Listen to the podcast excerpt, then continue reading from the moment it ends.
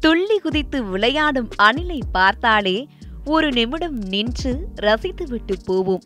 அணிலை சிலர் செல்ல பிராணியாகவும் வளர்த்து வருகின்றனர். இப்படி மனிதர்களுக்கு நெருக்கமாகவும் ரசிக்கவும் தூண்டும் அணில்களை நாம் பார்த்திருப்போம்.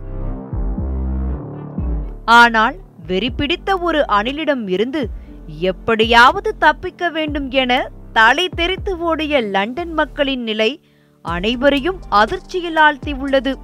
அப்படி என்னதான் செய்தது அந்த அணில்? என்ற கேள்வி நம்மில் எழுகிறது. ஸ்ட்ரைப் என்ற பெயரால் அழைக்கப்படும் இந்த சாம்பல் வகை அணில் லண்டனில் உலாவரும் அணில் வகையில் ஒன்று. இந்த அணில் நாற்பத்தெட்டு மணி நேரத்தில் பதினெட்டு பேரை கடித்து உள்ளது.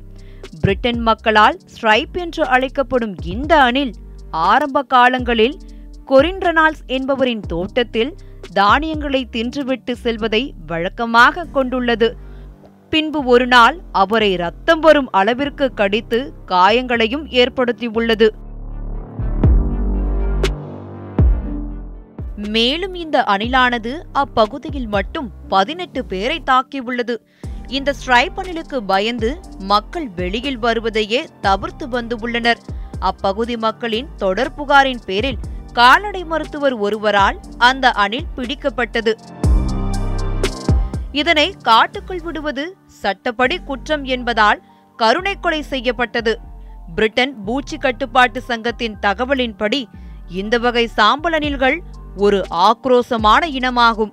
இது ஆயிரத்தி எட்நூற்று எழுபதுகளில் வட அமெரிக்காவிலிருந்து பிரிட்டனுக்கு கொண்டு வரப்பட்டது.